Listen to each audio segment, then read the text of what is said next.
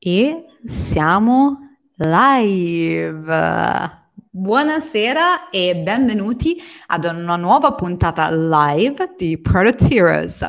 Product Heroes è la prima tech community dedicata al prodotto che parla italiano. Se volete rimanere aggiornati su tutte le nostre news e i prossimi eventi, iscrivetevi al canale qua sotto e cliccate la campanella a fianco per essere notificati sulle nostre prossime dirette. Io sono Sara Tortoli e sono tornata a Berlino, quindi vi parlo da Berlino e sono la vostra host ed è mio compito, come ben sapete, intervistare per voi product leaders da tutto il mondo con l'obiettivo di ricavare le best practices e le lesson learned che puoi mettere in pratica fin da subito nella tua azienda. La puntata di oggi ha un ospite a dir poco eccezionale eh, perché ha lavorato per le più grandi tech company nel tutto, in tutto il mondo. È un visionario ed è una persona incredibile e si chiama Marco Paglia. Marco è attualmente CPO a Music Match a Bologna. Precedentemente ha speso svariati anni nella Silicon Valley, negli Stati Uniti, dove è stato direttore dell'area di product design di Uber, a San Francisco, ha lavorato a, a Google, eh, dove ha fondato e diretto il team di Google Play. Sì, esattamente, avete capito bene, il team che si è occupato del lancio dell'App Store di Google. Eh, diretto progetti di innovazioni per YouTube ed incubatore Area 120, dove ha fondato la sua startup. Prima di trasferirsi negli Stati Uniti, ha lavorato dagli anni 2000 nel campo del design, nell'area dell'interfaccia presso Nokia a Londra, Siemens eh, e per Frog Design e LG Electronics a Milano. Ha curiosità, ha più di 20 brevetti depositati a suo nome e la sua frase motto è la forma segue l'emozione. Marco, benvenuto. Ciao, Ciao grazie. Con, con questa introduction eh, direi che la barra è così alta che possiamo solo fare, possiamo solo fallire a questo punto. Comunque, grazie, grazie per l'intro. Ma no, assolutamente. Anzi, poi dopo parliamo anche di fallimento, se vuoi, no? Così, perché... No, guarda, sono il capo di questa cosa qui. La, la perfezione io la trovo noiosa, quindi magari dopo no, ne parliamo. Fallimento ci vuole, alla grande, volentieri. Parliamo anche di questa cosa. Facciamo una gara a chi ha fallito di più. Qui vinco io. Tranquilla. Salutiamo anche i nostri ospiti che nel frattempo si stanno connettendo, quindi salutiamo il pubblico che ci sta seguendo da casa, arriveranno più persone man mano che andiamo avanti. Eh, invitiamo come al solito a utilizzare la chat per lasciarci commenti, farci sapere da dove arrivate, dove venite e, ov- e ovviamente per fare le domande a Marco, ragazzi. Cioè, soprattutto dove andate. Dove, ah, dove andate? Meglio ancora. E mi raccomando, cioè, fate domande a Marco perché è un'opportunità d'oro quella di poter interagire con lui e fargli le domande. Io infatti sono fortunatissima e comincio appunto, in realtà io ho fatto un po' un excursus così, no? Molto, molto ampio della tua storia, ma ce la racconti un pochino meglio perché come si fa no? a, a, a entrare a lavorare per tutte queste aziende? Cioè, tu sei passato da eh, Nokia, Siemens, uh, Google, YouTube, uh, Uber, adesso Music Match, come, come si fa? Come, si come fa? è successo? Uh, ma forse bastava essere dei designer un po' nerd ai tempi, no? Io ho studiato il Politecnico e ho fatto design, però mi, il campo che mi piaceva di più era quello dei videogiochi quindi già ai tempi cercavo di capire ma come si fa un videogioco, adesso stiamo parlando del, dell'inizio 2000, eh? e non era, non era, facilissimo districarsi in questo modo, in questo mondo, quando poi no, spesso i designer di, di, di, di, quegli anni magari o puntavano a fare, e non, non lo dico in modo dispregiativo perché secondo me quello è, l'apice, no? quindi o a fare gli architetti, a fare sedie, a fare automobili, però questa parte un pochino più nerd eh, non, era molto, non, era molto, in voga, eh, diciamo così. Eh, ai tempi no, no, no, non era neanche possibile esprimere la, la, bellezza estetica nei prodotti interattivi perché erano dei processori così scarsi, degli schermi monocromatici, eh, non era assolutamente facile. Ecco, pensiamo di essere un designer per Nokia negli anni 2000. Eh, io sono arrivato, c'erano già gli schermi a colori, però i miei colleghi avevano progettato no, quello che chiamavano il soft key, quindi il pulsante unico con la parolina in mezzo che cambia in base no, al contesto. E bisogna avere un po' quella passione, quindi Uh, io ho studiato il Politecnico, ho avuto la possibilità di fare un anno in Australia nel 2003, 2002-2003, in cui invece erano già proiettati in avanti rispetto a questa cosa. A Brisbane avevano gli studi della Warner Bros. lì, quindi facevano un sacco di 3D animation, facevano tante cose di questo tipo e quindi là mi insegnarono uh, Lingo, che era il linguaggio che stava dietro Director, che era in pratica il software interattivo prima di Flash quindi da lì ho imparato a fare un po' di flash, action script per fare le cose interattive. Già avere questa cosa qui, magari nel 2003-2004, no? magari in Italia, in cui eravamo un pochino più indietro su alcuni aspetti, quindi la possibilità di non solo disegnare dei prodotti grafici, ma di disegnarli con un'interattività per la serie clicchi un bottone e la cosa si anima qui o si anima là, uh, era, era, già un vantaggio. Io ho amici che sono diventati non dico ricchi, però riuscivano a fare i soldi ai tempi, se vi ricordate, facendo le, le, le, le intro nei siti in flash, no? in cui prima di partire il sito c'erano delle cose che si muovevano e già questo era, era fantastico per, per, allora. E quindi un pochino aver imparato queste cose qui, quindi specializzandosi magari in un campo non tanto allora conosciuto, che era la parte, era sull'interazione, diciamo, dell'interazione, uh, mi ha portato magari a un tipo di, di carriera che non era legata a quello che era in voga nel momento, che era web design, in cui tante persone hanno lavorato, ma lavorare già sui prodotti. E quindi prima feci un, un, un lavoro per LG che era un piccolo schermo di 240 x 360 pixel per leggere la musica. Era uno schermo a colori, questo era molto prima dell'iPhone, e quindi anche lì come lo fai? Fai dei prototipi in flash, ti immagini cosa succede quando clicchi le cose, eccetera, eccetera. Poi lo produssero. Da lì cercava persone che avessero un po' di dimestichezza nel campo. In realtà, appunto, tu dici, no, come hai fatto? Ma in realtà dall'altra parte avevi persone che cercavano uh, talenti ed era molto difficile trovarli con quel tipo di, di capacità. Quindi poi a Nokia abbiamo sviluppato i sistemi operativi Symbian, da lì con Nokia mi sono trasferito negli Stati Uniti, cosa in realtà facilissima. Se sei un'azienda europea che ha delle sedi negli Stati Uniti, trasferirsi è facilissimo perché la, il visto si chiama L Visa e quindi non c'è bisogno, è una sponsorizzazione automatica in pratica. E, e basta avere, quindi chiunque abbia voglia di trasferirsi negli Stati Uniti, vi dico, cercate un'azienda che abbia sede in Europa e negli Stati Uniti. In questo modo trasferirsi è proprio una questione di un mese, è molto facile. Quindi trasferito a Nokia negli Stati Uniti, in quel momento stava sorgendo il sistema operativo Android, quindi anche qui, quante persone hanno lavorato in sistemi operativi mobile nel, non so era stato 2007, 2008, eh, qualcosa di simile, molto pochi, quindi anche Android era disperato per cercare persone locali che avessero lavorato su sistemi operativi mobile. C'era solo Nokia a quel punto, in quel momento, no?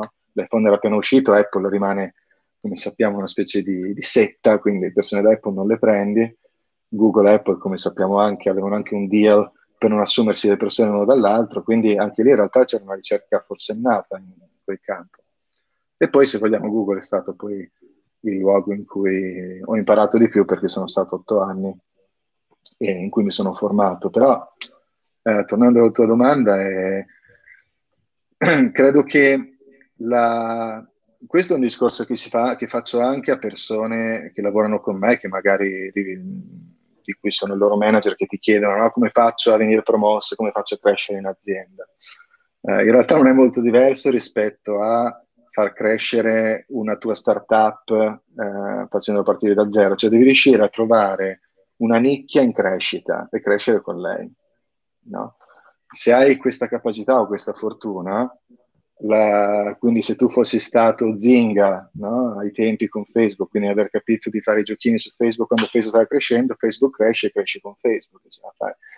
Nel mio caso è stato quello di individuare nell'interattività e negli schermi portatili un mercato che mi appassionava e come sappiamo quest- questo tipo di tecnologia è cresciuta in maniera pazzesca perché quando avevo uh, incontrato il team di Android ancora misuravamo le centinaia di migliaia di, di, milioni di utenti e facevamo le celebrazioni, adesso si parla di billions, no? E, e quindi poi tutto cresce rispetto no, al settore che hai scelto. Penso anche quando lavori in un'azienda è un po' la stessa mentalità, no? cercare di trovare quelle nicchie in cui l'azienda sta investendo che tu individuo pensi possano diventare qualcosa, perché se crescono crescerai con loro. Questa è... penso sia il summary, l'introduzione perfetta, perché questa puntata in realtà è dedicata è meno dedicata al product come lo facciamo di solito, come anche la puntata di scorsa forse, è meno dedicata al product nonostante tu sia CPO, ma è più dedicata proprio al concetto di innovazione e di um, quali sono le posizioni che puoi assumere oggi che ti, uh, ti mettono in una condizione di essere in un vantaggio competitivo difendibile nel tempo, no? Di crescere, eh, sì. E di crescere, no? Relativa a questo, se tu dovessi fare un paragone no? eh, rispetto a quando hai cominciato tu, quali sono le aree oggi di innovazione che ti danno questo vantaggio competitivo difendibile? Se tu fossi un giovane oggi che deve, mm. deve cominciare deve studiare o si deve specializzare, no? Cioè tu hai cominciato Uh, tutti facevano web design e tu sei andato invece proprio all'esperienza del prodotto, disegnare giochi, games, uh, no? Che non faceva quasi nessuno, sì. sul design mm, interattivo, mm, eccetera, mm. che non faceva quasi nessuno. E questo ti ha dato una competenza che era quasi introvabile nel mercato, no? Questo è stato il tuo vantaggio mm-hmm. competitivo. Se tu dovessi fare un paragone oggi, quali sono mm. queste aree? Eh, non è sempre, cioè, uno può andare un po' no, a, a, intuizione, però eh, chi ci sta seguendo non prenda nota perché se uno avesse la, la sfera di cristallo eh, sarebbe facile. Eh, devo dire, no, parlando di me stesso, poi è stato sempre in realtà seguire quello che ti piaceva.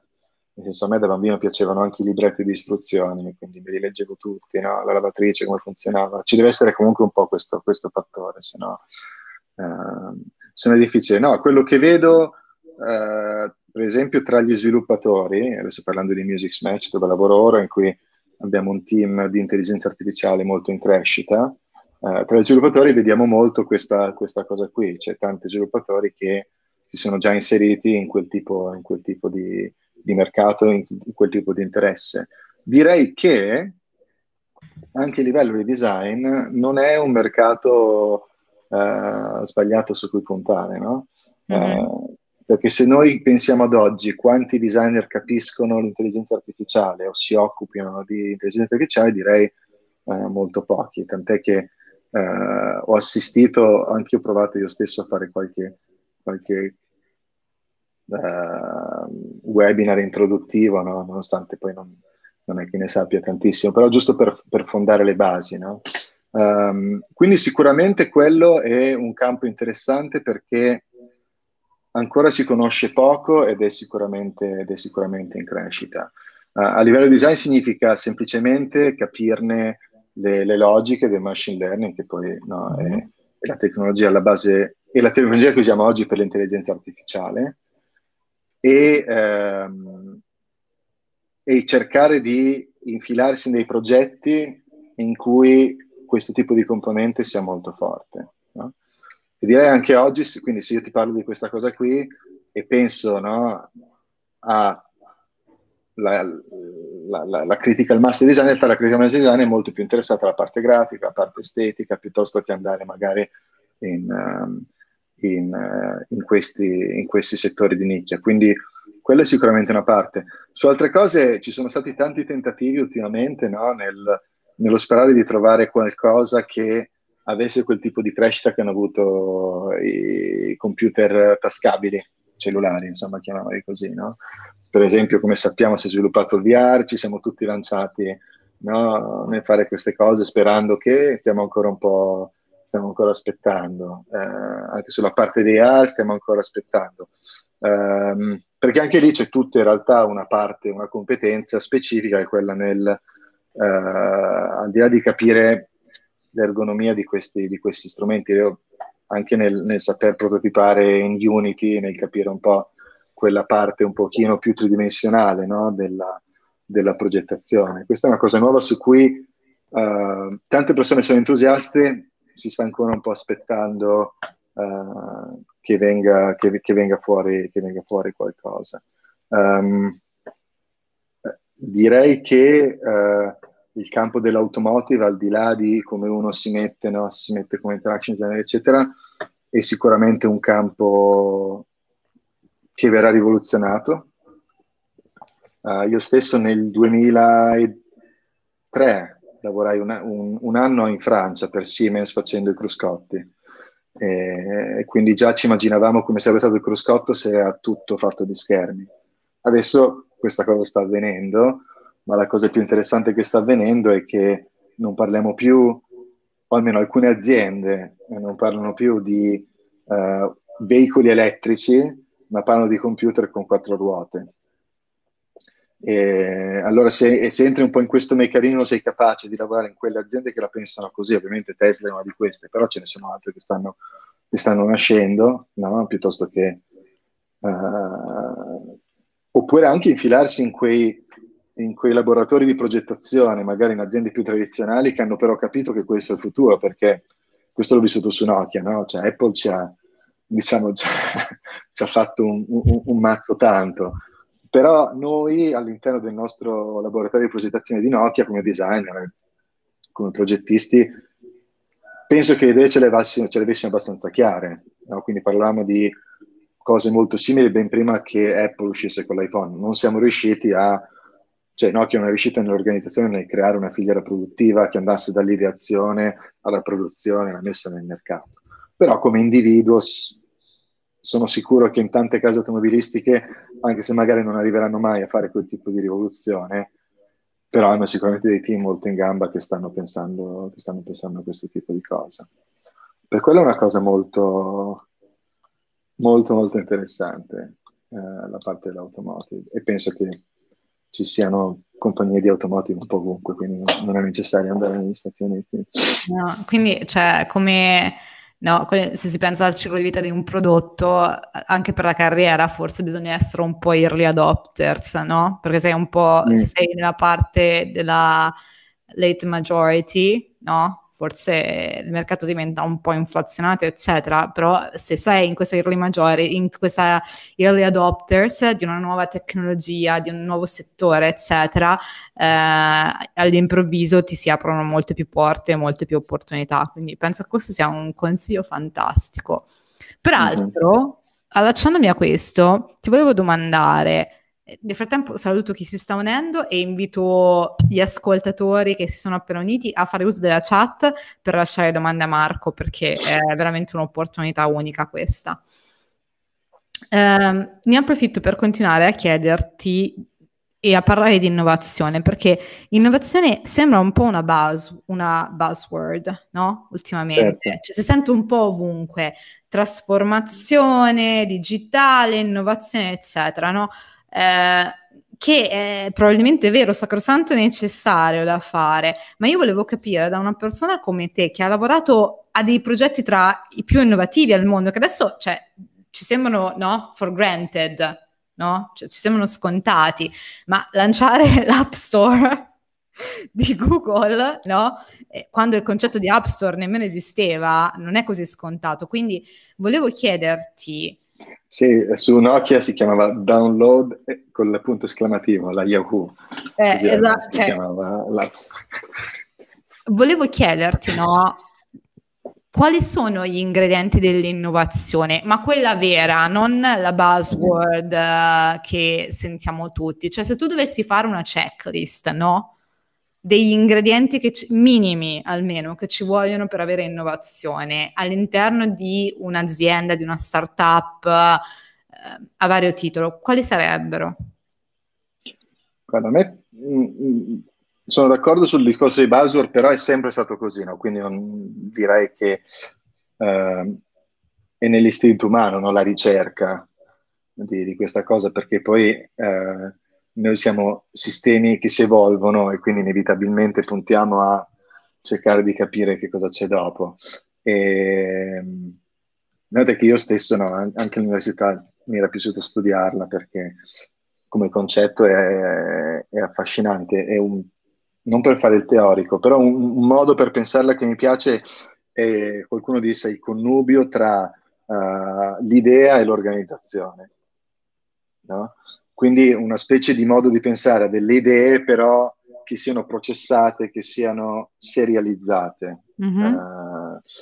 Uh, questo per dire che no, le, le, idee vengono, vengono, a tutti, però l'innovazione la riesce a fare solo quando ci sono tutti quei meccanismi di tempistica, di mercato, di, di progetto, di, di, prodotto che poi viene fuori. Quando tutto questo no, viene insieme diventa innovazione vera, ovvero quante persone dicono, uh, magari lo fanno anche con te, eh, no, ti scrivono, ho oh, un'idea su LinkedIn, volevo dirti un'idea, uh, possiamo sentirci, no? però l'innovazione è quando poi l'idea viene messa in pratica. Quindi è la messa in pratica che è interessante, mm-hmm. secondo me, e quindi come uh, aziende storicamente, no? perché poi tutte le aziende poi crescono e tendono a incartarsi un po', però se vogliamo Google è stata vista come un'azienda che è riuscita a creare un processo di innovazione, quindi ha fatto tanti prodotti nuovi, no? eh, ha fatto Google, Google Drive, YouTube, è stato comprato, però comunque l'ha, l'ha portato avanti. Quindi vedi anche questa idea, no?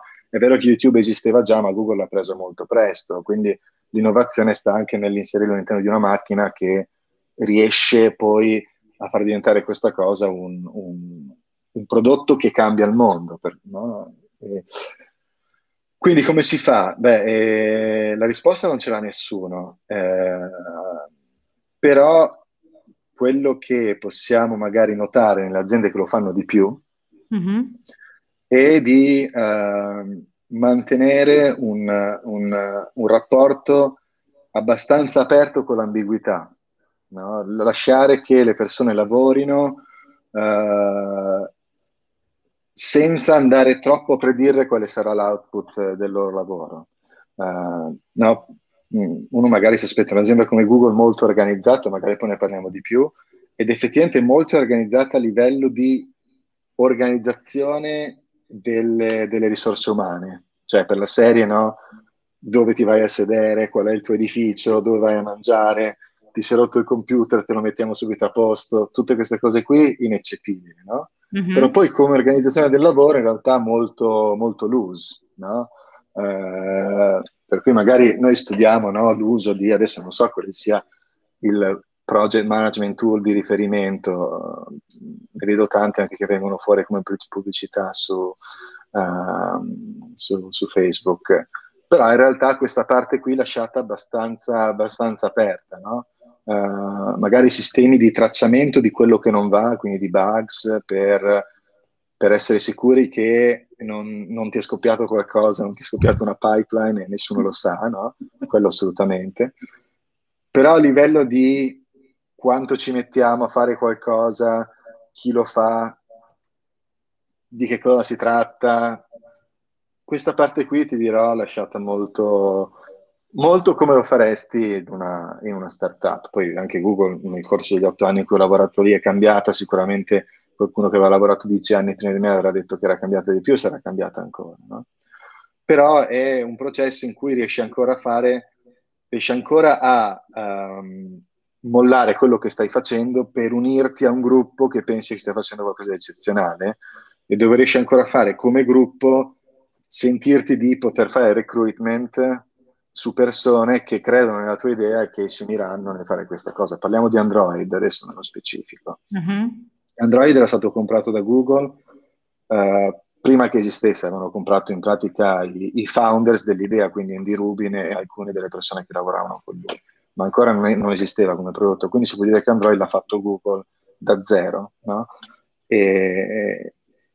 Android è un, un, un, prodotto che è nato dentro Google, però in modo assolutamente start-uparo, quindi per la serie che il resto di Google magari non credeva immediatamente nel progetto, per cui se c'era da fare l'app di Android di Gmail non te la faceva il team di Gmail perché diceva tanto Android non andrà da nessuna parte. Allora stava in te, non nel convincere ingegneri di unirsi al tuo team perché è la cosa interessante.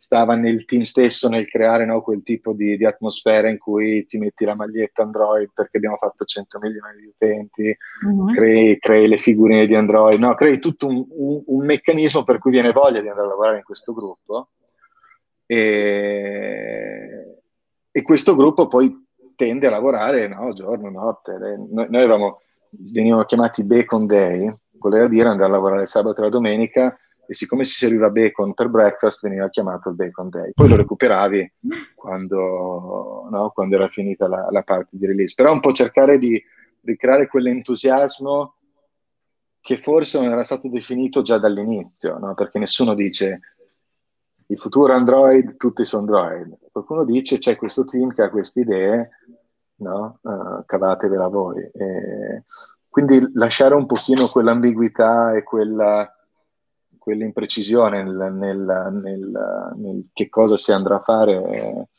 eh, rimane, rimane, secondo me un aspetto, un aspetto importante.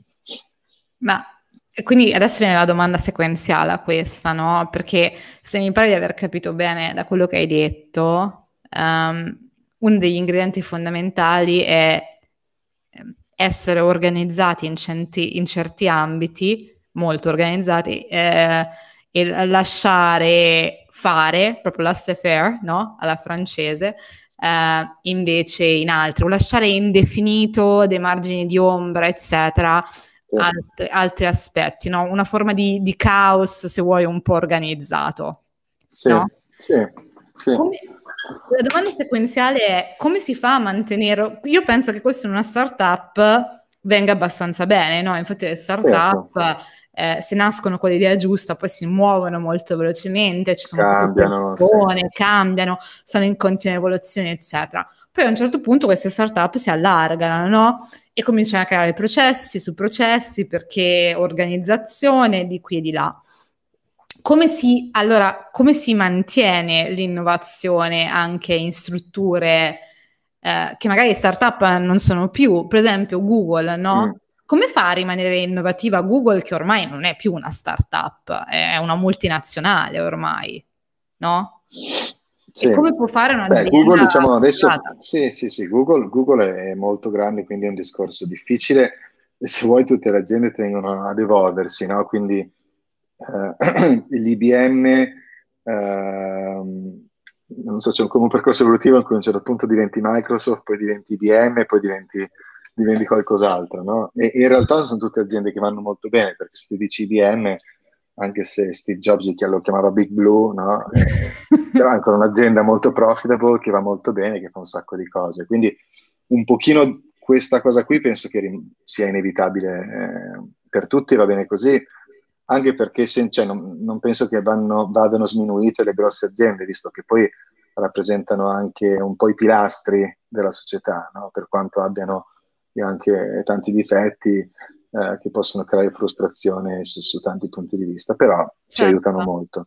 Um, fanno a rimanere queste grandi aziende innovative e competitive e rilevanti, no? In un paesaggio che invece in cui la tecnologia cambia continuamente, cioè la tecnologia tra dieci anni sarà molto diversa da quella che è oggi, no? Dieci anni fa era completamente diversa, sarà ancora più veloce probabilmente questo tasso di accelerazione. Sì.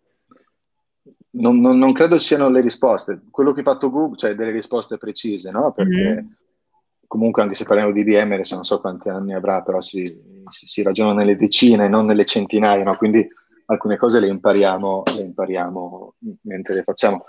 Um, se vedi quello che per esempio ha fatto Google, no? loro si sono riorganizzati nel concetto di Alphabet, mm-hmm. quindi un'azienda unica che comprende tante aziende cercando di lasciare le varie aziende di essere più autonome. Che cosa significa? Che la parte di self-driving cars, per esempio, mm-hmm. è sicuramente una di quelle, di quelle aziende più innovative all'interno di questo complesso, riesca comunque a mantenere uno spirito no, più legato al loro, loro, al loro momento storico. Uh, credo che un'azienda che si espande inevitabilmente cambia perché va ad attrarre talenti necessari cui magari, per cui magari la loro core competence non è quella dell'innovazione ma è quella della stabilizzazione. E questo è successo anche a YouTube, no? Uh, senza andare a far nomi, però capi di YouTube si sono evoluti nel passare da no? persone che voglia di fare tanti cambiamenti a persone invece che sono concentrate più sulla stabilità e sulla monetizzazione. E, e quindi forse capita che uh, esiste una, un, una curva uh, di stabilità, però questo non vuol dire che questa curva appartenga all'azienda, no? appartiene, appartiene, ai progetti. Anche se parlo di Music Match stesso, uh, inevitabilmente abbiamo dei progetti che sono in cui abbiamo più competenze, più sviluppate nel corso del tempo, in cui per la serie se non si rompe nulla no, è un buon giorno, uh, però abbiamo anche dei progetti ambigui in cui effettivamente non ti potrei dare una data specifica rispetto all'uscita, però sappiamo che usciranno e ci muoviamo in quella direzione. No? Ogni giorno fai delle scelte che sono le migliori per portarti più vicino all'obiettivo. Mm-hmm nonostante tu non sappia se l'obiettivo è settembre 12, ottobre 15, sai comunque no, qual è il margine. E i team che lavorano su certi progetti, tipi di progetti hanno un, un certo tipo di, uh, di, processo che magari è diverso rispetto a quelli che lavorano su altri progetti, ma sono le persone che prediligono una cosa rispetto all'altra. Uh, io stesso eh, visto che parliamo di fallimenti, non, non, penso di essere una persona da startup le prime dieci persone, no? eh, è un'esperienza che ho provato, penso che sono più una persona di stabilizzazione rispetto a certi processi, però sempre abbastanza early stage, no? l'azienda da 50.000 persone, ognuno poi eh, trova il proprio, il, il proprio stato naturale e va quindi a, a, unirsi a un'azienda nel momento in cui l'azienda si sta trasformando e si sta evolvendo in quella, in quella direzione. Quindi uh, come fa a mantenere l'innovazione? Forse, no, tornando alla domanda iniziale, è quella di non trattare tutta l'azienda nello stesso modo, nel lasciare che diversi team, organizzazioni siano in grado di capire qual è, qual è la loro storia e dove sono in quel momento. Uh, poi no, in questo modo apro una parentesi che è quello del discorso della, della, della valorizzazione dell'autonomia dei, dei teams, no? e questo forse è magari trattiamo dopo, però è alla base di questo, no? perché significa che quindi un'azienda ha una cultura di base eh, che attrae un certo tipo di persone, però poi esistono tante macroculture che sono legate a, ai team in cui vai a lavorare. Certo, perché questo è vero, influenza tantissimo, secondo me hai ragione.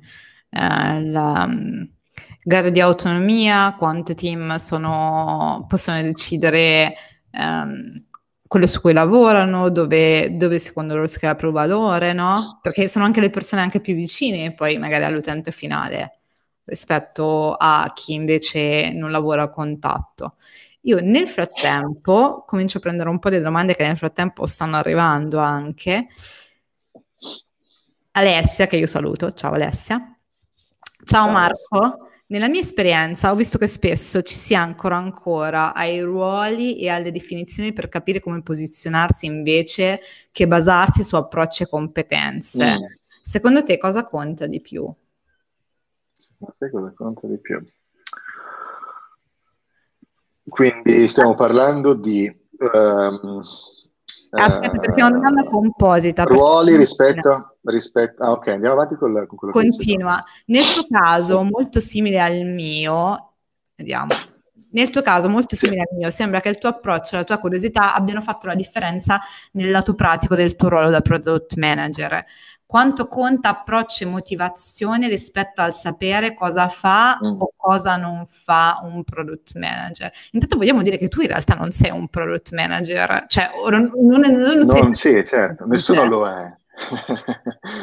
forse quelli, sì, adesso forse lo, lo, si è, diciamo, dalla nascita, tipo dall'università, da come ci si forma. Eh, Ma nemmeno. Però è un ruolo particolare. Sì, eh, sfattiamo questa cosa.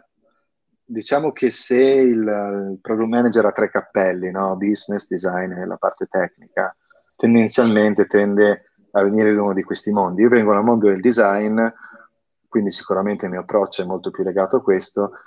Hai ragione nel dire, non sono manager nel senso che prima di, um, di Music Match il mio unico ruolo come product manager è stato quello da, tra virgolette, CEO nella startup che avevo fatto dentro l'incubatore di Era 120. Ecco, lì avevo avuto un ruolo più a tutto tondo. uh, più simile a questo, però il mio background è, è design. Anche se poi no, spesso comunque ci si trova in questa carriera venendo da, da questi background, no? quindi che sia tecnico, che sia per una competenza invece molto di business o conoscenza specifica del settore. Uh, quello che ci accomuna, uh, secondo me, è uh, la voglia di vedere le cose fatte, quindi di mettere da parte no, qualsiasi tipo di interesse personale, ma proprio a livello uh, a livello di che cosa faccio la mattina, no? uh, pur di vedere il prodotto realizzato, avere proprio questa, questa cosa viscerale, no? che quando esce la nuova feature sei il primo che ci si lancia a provarla perché è una specie di droga, la vuoi vedere realizzata, per cui non, che ti faccia che quel giorno lì tu ti metta a pulire le scale, a fare un meeting noiosissimo, a fare progettazione, a parlare con, con un esterno, qualsiasi cosa, comunque il, il, tuo desiderio è solo quello. No? E, e, quindi poi questo tipo di, di, motivazione intrinseca ti porta a essere contagiante rispetto magari ad altri, eh, senza sminuire negli altri ruoli, che invece hanno più passione per la loro disciplina. No? Quindi ad altri che dicono, guarda, per me io potrei sviluppare un lettore MP3 uh, un, un, un, un, virus o qualsiasi cosa a me piace sviluppare, quindi dimmi cosa devo fare. No? In realtà sono, oppure il grafico che dice a me piace fare creazioni, il campo può essere qualsiasi, mi piace creare. Quindi uh, quelle sono persone che tendono invece a diventare più tecniche, più specifiche nel, nel, loro, nel loro, mondo. Ecco, quindi tornando alla domanda, um, ruoli e definizioni. Sai, sarebbe bello parlare con Alessia perché mh, mm, devo interpretare quello, quello, quello, che vuole dire con la prima, con la prima domanda. Alessia, magari ci aiuti perché questo purtroppo non è. YouTube non ci consente di, di dare la parola. Di invitarti. Di invitarti a parlare. Ma eh, magari questa è la roba con Clubhouse, Twitter Spaces, eccetera, no? Eh, ti, Ale, sì. Ale, ci chiarisci un attimo in chat uh, uh, il concetto? Nel frattempo io vado avanti perché c'è un'altra domanda che è più legata al concetto di innovazione di cui parlavamo prima. Eh, Marco, in base alla tua esperienza, meglio co-creazione dell'innovazione o ricerca e sviluppo separata? Meglio approach disruptive o continuous improvements? Ok, mi sembrano due domande diverse. Quindi la prima, uh, per co-creazione, immagino che intenda un discorso di innovazione più legata uh, eh, alla ricerca, a lavorare con gli utenti, capire i loro bisogni, uh, rispetto invece, no, quindi co-creation io lo intendo in questo modo, no? fai co-creation con i tuoi utenti, rispetto invece ad avere magari la il, il team di ricerca e sviluppo che lavora più sulle infezioni. Immaginiamoci sia, che questa sia la domanda. Quindi, se vogliamo passare a due esempi, no? Apple è conosciuto per fare, dicono, uh, poca ricerca sugli utenti. Questo non vuol dire che non fanno ricerca, perché fanno tanta ricerca di trend, marketing, eccetera, eccetera. Semplicemente il motto no, è quello che il modo migliore per definire il futuro è quello di crearlo, oppure di capire il futuro è quello di crearlo. Era una frase simile a quella di Steve Jobs. Rispetto invece se paragonandolo con Nokia, in cui eravamo fortissimi sulla parte di ricerca sull'utente, facciamo un sacco di analisi antropologiche, viaggiavamo al mondo in grande frequenza proprio per andare a studiare dalla Cina all'India al Brasile, erano, come le persone usavano i cellulari, eh, e cose di questo tipo. A un certo punto Norman, Donald Norman, scrisse a proposito di Nokia che fa, in, sulla letteratura eh, dicevamo di avere scoperto che, non mi ricordo in che paese, però forse era l'India, usavano il cellulare come pila, no? usando lo schermo quando era buio, quindi Nokia innovò con un telefono che vendette molto, che aveva la, la, la, la luce incorporata nel, nel, nel telefono uh, in modo proprio, diciamo, in modo autonomo. Era una torcia con un telefono e Donald Norman disse, beh, se dovevate capire questa cosa bastava che venivate a casa mia perché, perché lo facevo tutto il tempo anch'io. E, e quindi effettivamente è vero no? che c'è un po' magari una glorificazione della ricerca continua sull'utente quando spesso no, se si cerca, se, se, si guarda l'intuizione, si creano dei team molto forti di ricerca e sviluppo autonomo, nel, no, che lavorano insieme da molto tempo, che hanno una forte conoscenza del prodotto, tendono a portare altrettante innovazioni, anche se magari non passano tantissimo tempo a parlare con le persone. Quindi questi sono i due modi. Qual è il migliore? Uh, se ti devo dire la mia preferenza, uh, io tendo a credere all'intuizione umana, ma questa è puramente una cosa filosofica, quindi non sto dicendo che funzioni meglio, no? quindi per dire, da una parte puoi prendere un team di 10 persone eccellenti nel loro ramo che lavoreranno insieme per i prossimi vent'anni uh, su una tecnologia, oppure dall'altra prendo degli, dei ricercatori che magari cambiano più spesso, però fanno molta ricerca sull'utente. Chi prendo? Penso che prenderei la, i primi, cercherei di creare una, una cultura forte uh, nel team e di dare loro la fiducia no, nel, nel sapere quello che stanno facendo. Però è un discorso, è difficile dire chi ha ragione in questo discorso, perché esistono, esistono esempi eccellenti sia di aziende molto focalizzate sulla ricerca sull'utente, sia di aziende che invece hanno persone che tendono a definire. Um, non, uh, non, lo so, non, non, io ti ho detto la mia preferenza, però non penso che è possibile dire qual è, qual è meglio. La pro- eh, dimmi.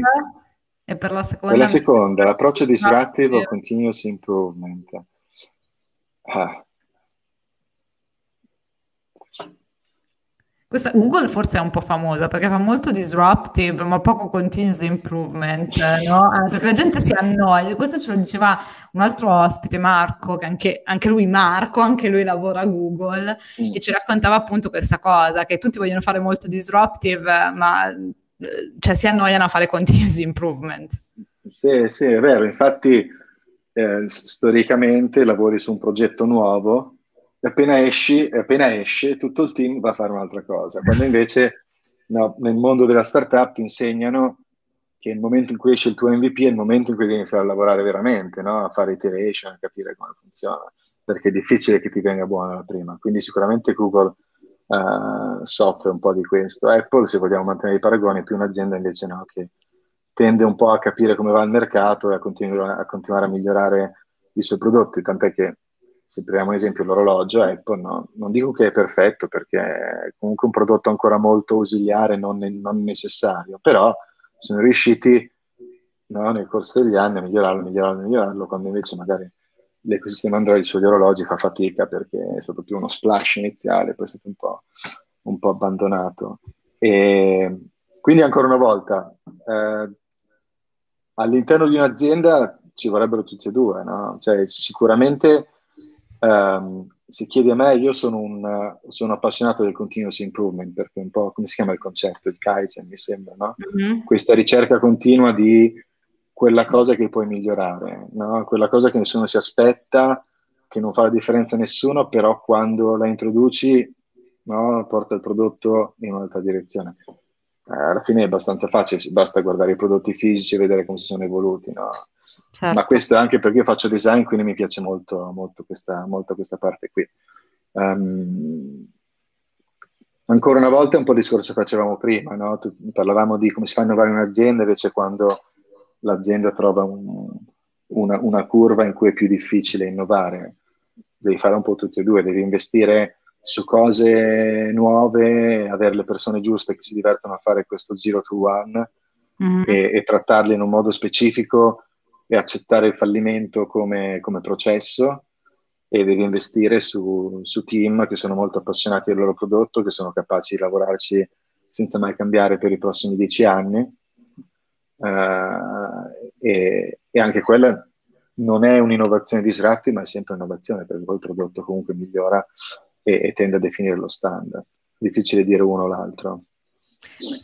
Visto che l'hai appena toccato, no? Cioè, ci parli del ruolo del fallimento o del rapporto anche che tu hai con il fallimento? Perché tu tra l'altro hai esordito dicendo io ho fallito tanto e per chi ti vede da fuori, no, con questa carriera pazzesca, eh, cioè, eh, il concetto di fallimento che viene in mente è un altro, insomma, non certo, eh, non certo un percorso così come il tuo. Quindi, quali sono stati i tuoi, i tuoi fallimenti? Qual è il modo giusto per guardare guardare a quelli e adesso ho visto la, la, mm-hmm. la chiarificazione molto più chiaro la riprendo la domanda dopo, dopo ci guardiamo dopo ci arriviamo però allora, me l'ha servita beh, se, se, se vuoi Nokia, così com'è? però quella del fallimento me l'hai servita così quindi la dovevo chiedere no no la facciamo beh comunque eh, la, la, mia esperienza più diretta nel fallimento è stata la startup eh, si chiamava Uptime un'applicazione fatta dentro Google nell'incubatore quindi diciamo quella è un'esperienza più diretta con fallimento perché Mm-hmm. Lì ero il, CEO di, di, di, di, questa avventura, eravamo una decina di persone che ci lavoravano, ci abbiamo lavorato un anno e mezzo, giorno e notte.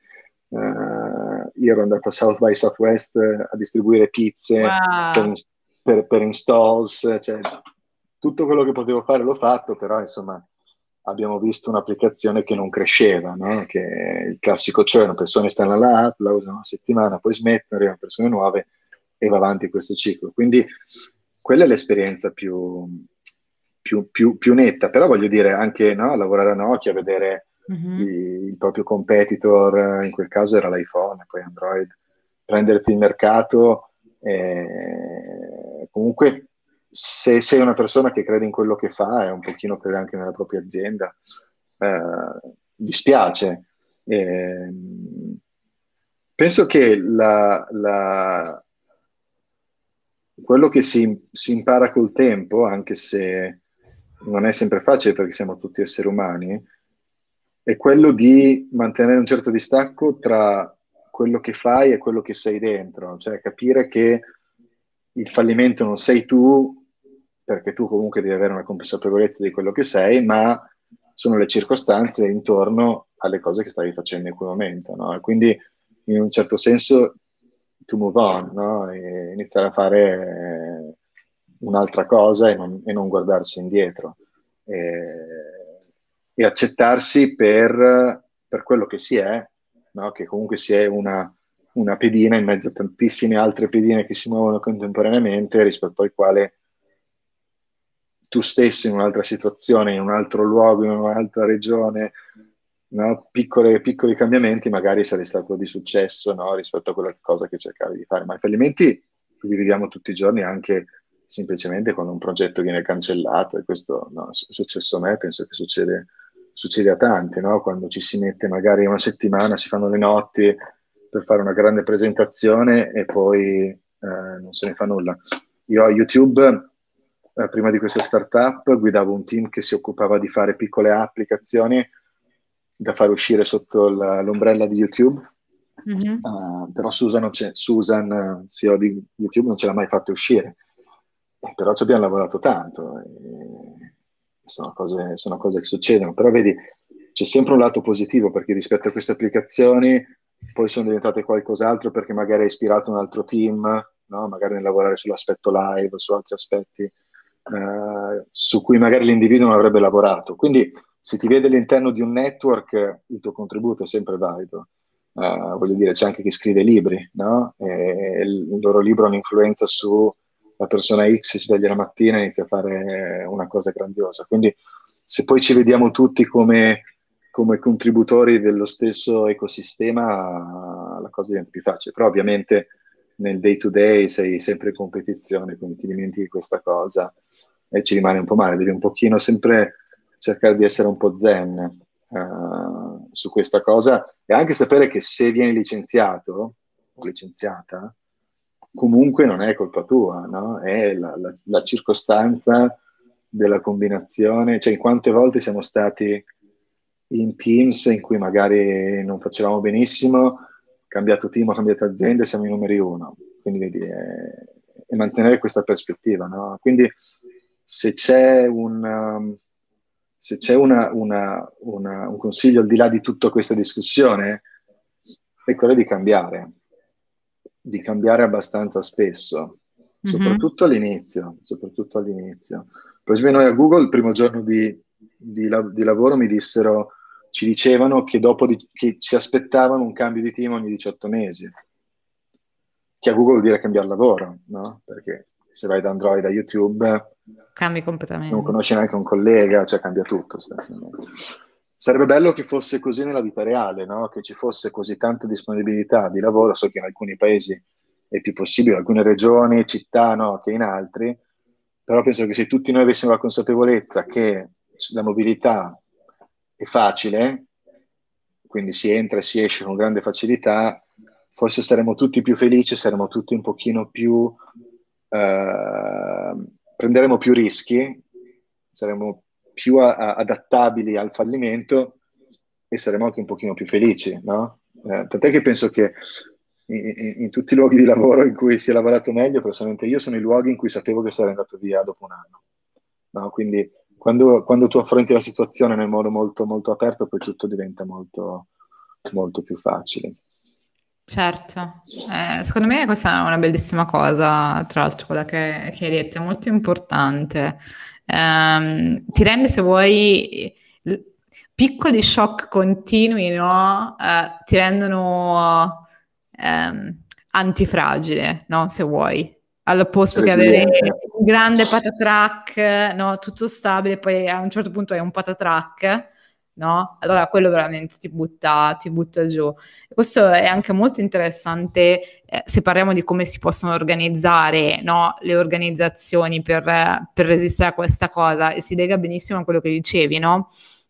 Di non, di non inquadrare tutto, di non scrivere tutto quanto, di lasciare sempre un po' aperto perché probabilmente si possono creare dei piccoli shock, dei piccoli effetti marea, no?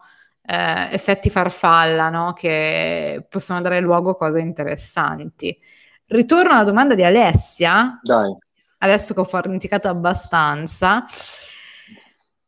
Perché dice, intendo dire, secondo ho te, qua, quanto essere un sì, product sì, manager e fare innovazione parte del processo e nasce da approccio motivazione e quanto dipende invece dall'azienda in cui lavori e dal prodotto che stai sviluppando e lei ti dice perché lei ha un background molto product, eh, però non è una product manager e lavora nel marketing. Viene dal marketing, viene dal marketing. Sì, quindi diciamo la domanda era, era specifica su, sul, sul program management, questo sì. era quello che ci mancava.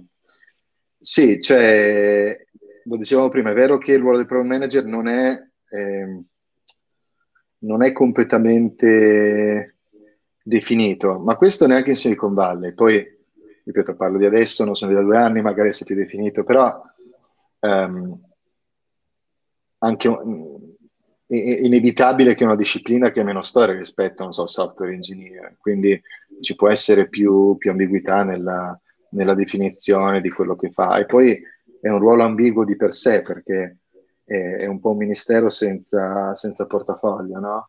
Uh, cioè spesso i program manager magari hanno molto influenza sul prodotto ma hanno pochissimi reports uh, spesso è così.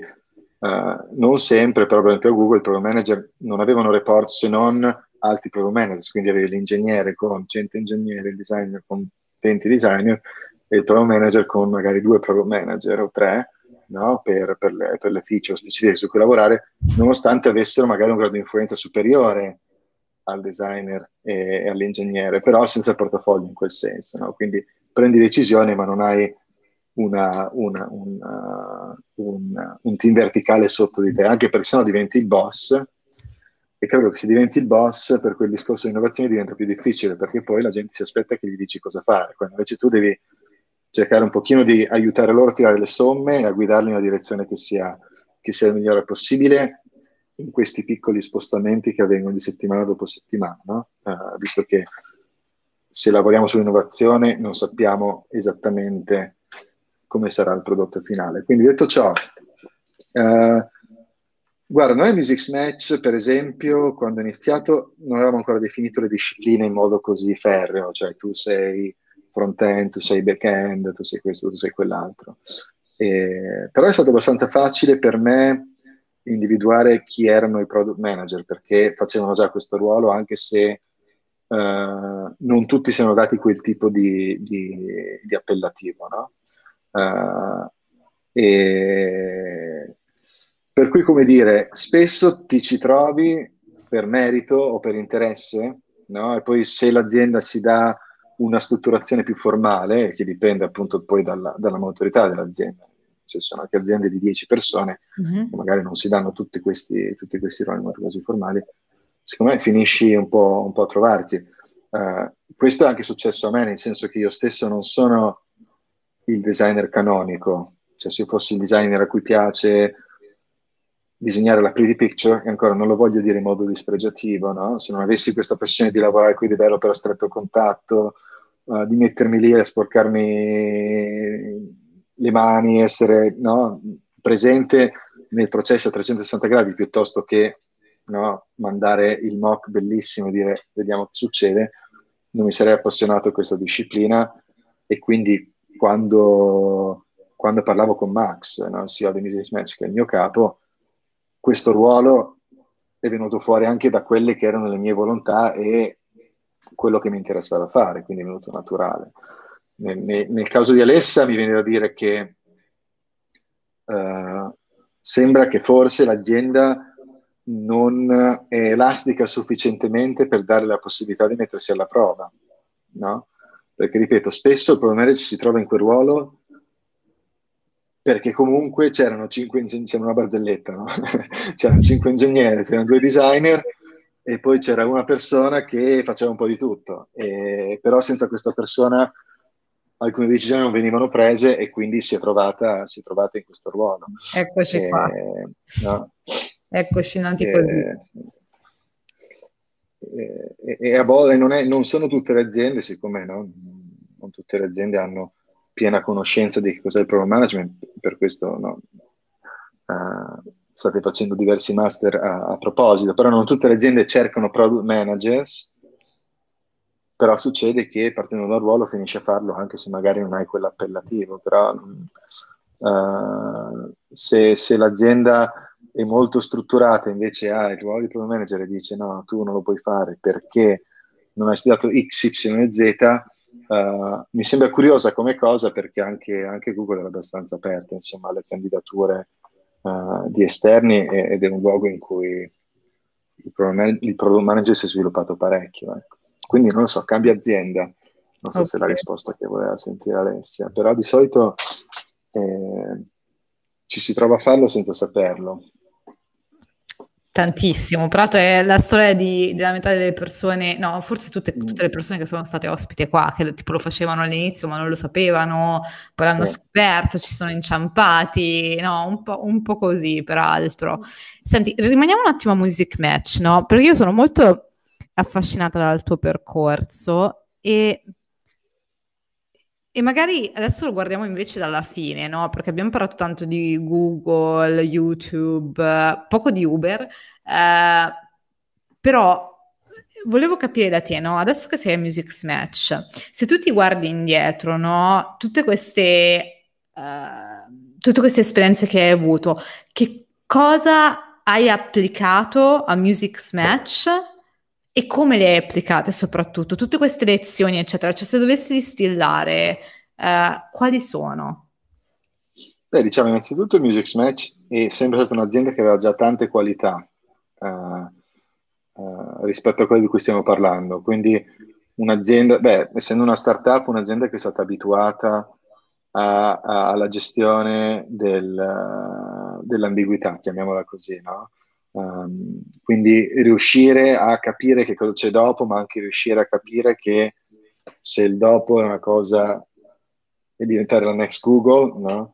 uh, per arrivarci devi fare tanti piccoli step che forse ti porteranno in quella direzione e forse ti porteranno in una direzione che non è la next Google, ma è un'altra cosa interessante che scoprirai nel percorso. No? Quindi uh, aveva, ha sempre avuto in sé questo tipo di mentalità, il che vuol dire che ha raccolto i talenti, eh, non solo italiani, perché comunque anche quando sono arrivato eh, c'erano persone di tutto il mondo che lavoravano a Music Match. Eh, già adesso, per esempio, abbiamo uh, un, ufficio a Londra di una decina di persone, no? quindi aveva già un meccanismo internazionale di persone con background diversi, ex Apple, ex Airbnb, mm-hmm. uh, per cui una cultura legata appunto al fare le cose eh, molto forte e non so se è la parola giusta, totalizzante, però un tipo di cultura in cui il tuo lavoro uh, è più di un lavoro.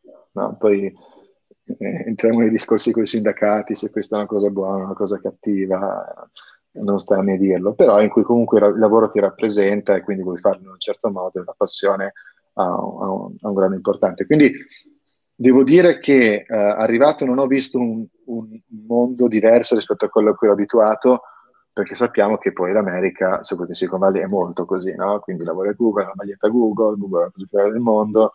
Ecco, penso che invece ha una, ha una cultura forte anche in questa, in questa, in questa direzione.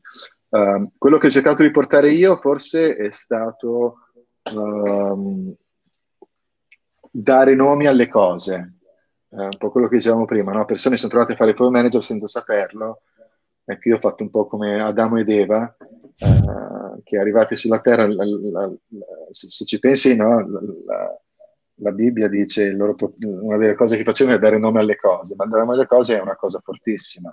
Il motivo perché i francesi si vantino di avere la cucina meglio di noi è perché hanno avuto uno uh, scrittore che hanno scritto della loro cucina, hanno dato nome a dei cibi specifici prima magari che lo facesse Artusi uh, in Italia. E, e, ho fatto un po' di questo, quindi no, nel dire ok, questo team è il team di front-end ed sono queste le persone che fanno questo e anche nella loro carriera ci aspetteremo questi tipi di competenze rispetto no, a una progressione, quindi magari questa persona è un po' più junior, questa persona è un po' più senior, e quindi dovremmo aspettarci da queste persone questo e quest'altro. No? E quindi sono andato un po' a definire quali erano i teams, anche se non è che non c'erano prima, sono sempre stati ovviamente, però magari non erano definiti formalmente. Uh, andare a definire i tools, per cui c'era molta sperimentazione su Dropbox, Google Drive e altre, no? magari andare a prendere delle decisioni e dire usiamo questo piuttosto che usiamo quest'altro. No? Quindi ripeto, prendere delle, delle, decisioni, dare nome alle cose e formalizzarci un pochino di più. Questa cosa credo che ci abbia aiutato eh, nella pandemia, perché no, lavorare tutti insieme in una stanza funziona quando si è tutti insieme perché c'è questa percezione di chi sta dove, in pandemia senza organizzarsi, avere gli eventi sul calendario, fare tutte queste cose diventa un pochino più difficile. Questa è una cosa che uh, ero più abituato a fare e questa cosa ci ha portato a um, scalare di più anche internazionalmente, no? perché a questo punto quando ti abitui a formalizzare certi processi e a non dover più essere tutti nella stessa stanza perché ci si è dati, ci si è formalizzati di più nella documentazione, nel, nello scheduling, nella definizione dei team e dei processi, poi diventa anche più facile dire, sai cosa, possiamo assumere 10 persone in più a Londra, uh, perché tanto il processo a questo punto è definito ed è questo. Quindi uh, questo fatto soprattutto. Senti, e ancora più in generale, no? Eh, Cosa, cosa consiglieresti a chi si approccia a, al prodotto in generale, qualsiasi professione possa essere design, product manager, eccetera, no? rispetto a quello che hai visto, hai, hai, imparato, ma anche non soltanto in queste grandi aziende, ma proprio avendo a che fare con le persone, no? Eh, cosa, cosa, ti consiglieresti, ti, ti sentiresti di, di dire siano le cose che più hai imparato tu personalmente? Mm. Rispetto a persone che vogliono, prendere, vogliono fare carriera in queste discipline? Rispe- sì, ma anche rispetto a lavorare in organizzazioni. No, in generale, mm. perché ci sono delle cose comuni indipendentemente da qualsiasi professione, no? Di lavorare con persone all'interno sì, di organizzazioni. Più o meno. Guarda, c'è. Uh, ma che ogni tanto viene fuori su Facebook quando le volte che lo apro, che ha sempre le sue, sue, i suoi motti, no? che sono molto interessanti. Eh, e uno di questi dice, soprattutto all'inizio della tua carriera, tra 20 e 30, dice find a good boss. No? E, e secondo me è molto vero perché, sai, eh, a noi piace pensare di essere persone autonome, per cui vai a lavorare in un'azienda, eh, tu sei tu e non importa chi sono i tuoi capi perché farai vedere a tutti chi sei. Però in realtà, sai, il tuo capo non è, è semplicemente una persona che, che, ti giudica e che ti mette il dito contro e non, e non, fa, e non fa niente. Il tuo capo può essere in realtà una persona che ti può ispirare, da cui puoi imparare, e questo dovrebbe essere sostanzialmente, soprattutto in un'azienda sana in cui i capi sono anche leader. No? Noi a Business Match diciamo, però non è una frase nostra, l'ho letto da qualche parte, però che non tutti i, i, manager sono leader, però tutti i leader devono essere anche buoni manager. Cioè è difficile essere leader se, uh, se non hai quel tipo di, di, di soft skills uh, no, rispetto alle persone. E quindi tendiamo a dare il ruolo di leadership a persone che hanno la competenza anche del, del lavoro che praticano, che siano anche esperti nel loro lavoro e non che siano, non siano semplicemente persone che ti fanno l'approval quando devi andare in vacanza. No? Allora, se questo è vero, vuol dire che tu dovresti vedere nel tuo manager, nel tuo capo, nel tuo coordinatore, quello che vuoi, una persona a cui ti ispiri, una persona da cui vuoi imparare qualcosa. Se questa cosa non accade, ehm, o la tua organizzazione è completamente flat e faccio fatica a crederlo che sia gran par- nella gran parte dei casi, però magari ci sono delle eccezioni per cui impari da tutti. Però nella gran parte dei casi avrai comunque delle persone con cui lavori, che siano appunto il tuo capo, i tuoi capi, le persone più esperte di te, che devono essere persone da cui devi imparare. E questa è una cosa che eh, nel lavoro non, la gran parte della gente non, non, non si approccia in questo modo. No? Uh, quando facciamo un colloquio, non sempre, anzi quasi mai la persona che facciamo il colloquio si interessa di dire ma chi, chi saranno le persone a cui riporto, no? Uh, quando invece poi tendono a essere il, il, motivo fondamentale della tua crescita e del tuo stare in azienda o del tuo lasciare l'azienda. Sappiamo tutti, no? sono i dati, vengono sempre fuori l'80%, non so quanto sia, 80, 90, 60, non importa, però la gran parte delle persone lasciano la loro azienda per colpa del loro manager.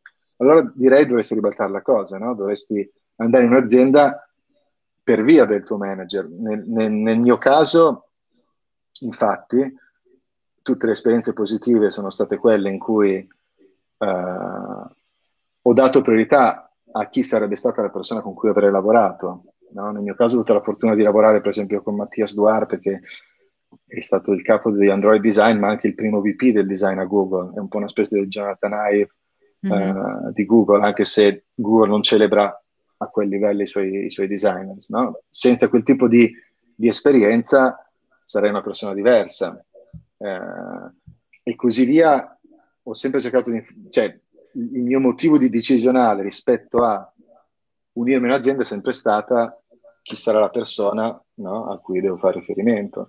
Se non fossi un fan di, di Max Ciocciola a Music Match, non avrebbe senso per me di lavorare a Music Match. No? E probabilmente sarebbe un'esperienza anche molto frustrante se avessi delle antipatie rispetto a, a tutti i momenti in cui mi sono trovato di avere per, vie, no? per vari motivi, magari persone a cui riportavo rispetto alle quali non avevo quel tipo di, di ispirazione, uh, ho, ho, ho, fatto bene a, cambiare il mio ruolo, a cambiare la mia professione. Però questa è una cosa su cui le persone non riflettono. No? Uh, ma sai, se, se, se, nel lavoro non pensi di andare per trovare persone da cui puoi imparare, poi non ha molto senso andare a lavoro, secondo me. E, e quindi vedi che non devi andare in Silicon Valley per questo motivo, no? Puoi trovare talenti ovunque, quindi non devi lavorare a Apple, devi piuttosto trovare delle persone, una persona, un gruppo di persone che tu reputi più senior di te, con cui andrai a lavorare, cui andrai, da cui andrai a imparare qualcosa. Certo, questo è, eh, è assolutamente vero, soprattutto come dici tu agli inizi, ma anche dopo eh, in realtà. Cioè anche non agli inizi, anche dopo, perché se non c'è sì, scambio, non c'è, non c'è ehm, stimolo, eccetera, diventa, diventa molto difficile. Ti faccio l'ultima domanda perché siamo, noi ci piacciono i long form, ma stiamo andando veramente lunghissimi, ma lo sapevo, e ragazzi, io ho fatto forse la metà delle domande che avevo, nemmeno, nemmeno, lo sai, ho inviato una sfilza di domande incredibili. Facciamo, Facciamo, la nottata. E per, faremo per una seconda parte in autunno di sicuro. Eh, però l'ultima domanda è proprio relativa a, all'Italia, no? Uh, e questa è una domanda che faccio soprattutto alle persone che dall'estero poi tornano in Italia, no? Quindi quella che è la scena product italiana, uh, quali vedi che sono, possono essere le challenge e soprattutto dal punto di vista dell'innovazione l'Italia, come, come può l'Italia diventare più innovativa?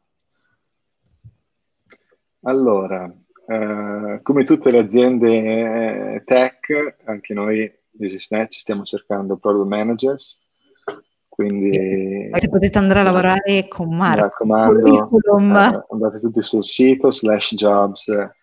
No, a parte gli scherzi, questo è vero, però perché dico questo? Perché um, quello che vedo in Italia è che dove ci sono i talenti, i talenti sono top come in qualsiasi altra azienda. Uh-huh. Uh, magari c'è un discorso culturale rispetto no, a quanto noi italiani siamo in grado di, uh, di fare il challenging rispetto a, alla gerarchia. No? Uh, cioè io credo che un'azienda innovativa che punta sul prodotto deve essere bottom up e quindi deve avere persone che si prendono la responsabilità, non importa quanto sia la loro età, la loro esperienza, però che si prendono la, la responsabilità delle scelte che fanno e quindi anche mettere in discussione il CEO. No? Uh, culturalmente, rispetto magari al mondo anglosassone, noi italiani siamo un pochino più obbedienti, no? tendiamo a essere un pochino più attenti nel non mettere in discussione l'autorità. No? Però questo magari è un cambiamento uh, epocale e, e, e, diventeremo meno gerarchici. Dico questo è importante perché, sai, soprattutto se lavori su, prodotti, su prodotti nuovi, se lavori su prodotti usati da giovani, uh, a quel punto la, l'intuizione del, del, del, junior, di là del fatto che magari non ha tutti i processi chiari di produzione del prodotto, però è importante come quella della persona che è lì da, da molti più anni. Però detto ciò, la cosa che manca, quindi non è tanto il talento, perché tutte le persone con esperienza o con motivazione che ho incontrato la, lavorano ai massimi livelli, e questo l'ho incontrato dalla mia azienda a altre persone con cui ho avuto modo uh, di, di, confrontarmi. Forse manca un po' la quantità, no? quindi non tanto la qualità, ma la quantità. Infatti dicevo prima, stiamo assumendo, quindi lo mettevo come sponsor, perché effettivamente non è facile trovare uh, persone che hanno avuto questo tipo di esperienza. Uh, quindi o uh, vai magari a fi- ti butti no, su una persona junior se questo quello che stai cercando e la formi in quella direzione, purché le competenze, purché le, le, la, la, la, personalità, l'intenzione sia quella di crescere in quella direzione, però se stai cercando magari una persona senior, su cui quindi poter contare anche a livello di crescita di junior, diventa un pochino più difficile perché non siamo tantissimi, molti sono all'estero, molti magari si stanno formando sono formati in aziende estere, e, e quelli che ci sono, no, le, le, aziende se le, tengono, se le tengono stretti. Quindi credo che sia vero per, per tanti altri campi anche il software engineer è, una, è, una, è, una, è, un tipo di competenza molto più diffusa, però il numero non è sufficiente neanche in quel caso lì, no? si, si, sì, si cercano persone e si fa fatica a trovarli. È incredibile. Forse per quel motivo che dicevamo all'inizio, quasi, no? Eh? Qua al contrario quasi. Qua sono ah, ci sono troppi sviluppatori? No, troppo pochi. Eh, troppo pochi, dico. No, dicevo anch'io eh. questo, dico, sono sempre troppo pochi. Quindi anche se sembra qualcosa di più stabili- stabilito, però in realtà è sempre una nicchia, no? Proprio per quel discorso magari dicevamo all'inizio, che quando sei studente, studi, ti butti sulle, sui primi lavori, tendi magari a pensare alle cose più comuni. Quindi da designer pensi di fare brand, da, so, da persona magari interessata al prodotto, non so, magari ti butti più sul marketing, non so, sto, sto, sto yeah. ipotizzando, ti butti sulle cose che sai e magari no, su questa cosa che è un pochino più un pochino più tech, un pochino più nerdy, un pochino più geek, uh, sono in, non sono abbastanza che ci si buttano dentro e, e, quando vai a cercare una persona senior magari ha fatto tante esperienze di un certo tipo, ma non, non ha sviluppato quel tipo di competenza che è quello del getting things done. no? getting things done, a capire come funziona la macchina, capire la parte tech, riuscire a parlare con l'ingegnere. Riuscire a parlare con l'ingegnere non vuol dire semplicemente sulla parte tecnica, ma anche sulla parte emotiva, perché sappiamo che no, magari ci sono a volte caratteri introversi eh, legati no, allo sviluppo software. Ci sono tante dinamiche che se non le hai vissute è difficile, è difficile impararle. E, sai, eh, è lo stesso motivo per cui no, nel software engineering non ci sono molte donne, perché le informazioni non arrivano nel momento in cui una persona inizia a fare delle scelte, no? non sono abbastanza Vero. comunicate, non, non, si conoscono, non si sa cosa siano. No, basti pensare anche a noi a 18 anni quando scegli l'università, anche io non sapevo, sapevo molto poco, no? uh, però allo stesso tempo se pensiamo a dove siamo oggi, lo pensiamo no? rispetto a tante iniziative, rispetto anche a quella a cui partecipi tu, 4-5 anni, penso che, che, staremo parlando di una cosa molto, di un settore molto diverso rispetto a quello che vediamo oggi, quindi sì. uh, questa... questa quantità verrà colmata. Questa è un po' la nostra missione, no? Product Heroes, far conoscere questo mondo, fare in modo che se ne parli, portando figure come te, eccetera. E soprattutto hai toccato un tema molto che mi è molto caro, molto caro a me, molto caro ad Alessia, per esempio, anche, che ci seguiva oggi, che è quello delle donne, soprattutto in, eh, in posizioni tech, no? Eh, e infatti sono contentissima di poter ufficialmente annunciare che da ottobre parte eh, con Hegemony il master eh, in software development dedicato esclusivamente alle donne. Ci sono 12 borse di studio, quindi sarà interamente gratuito, riservate a donne eh, che possono lavorare per la durata del master in Sicilia e, molto pre- e dalla prossima settimana eh, apriamo ufficialmente le, le, selezioni e tutte eh, le notizie del caso, ma è un'iniziativa bellissima, sponsorizzata eh, da un sacco di aziende italiane, quindi metteremo tutti i dettagli con chi sono queste aziende, chi ha messo in palio le borse di studio, eccetera.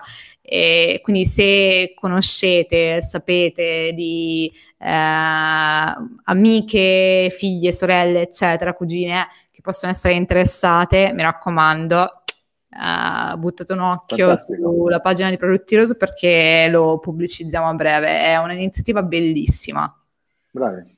Quindi, e su questa nota di questa iniziativa bellissima, io voglio ringraziare tantissimo Marco, ringraziare tutte le persone che ci hanno seguito fino adesso, invitare ufficialmente Marco già per il bis e magari il bis lo facciamo in inglese, ce lo siamo già detti. Uh, e ringrazio di nuovo tutti e auguro a tutti quanti una buona serata. Alla prossima puntata. Ciao. Ciao, ciao, grazie.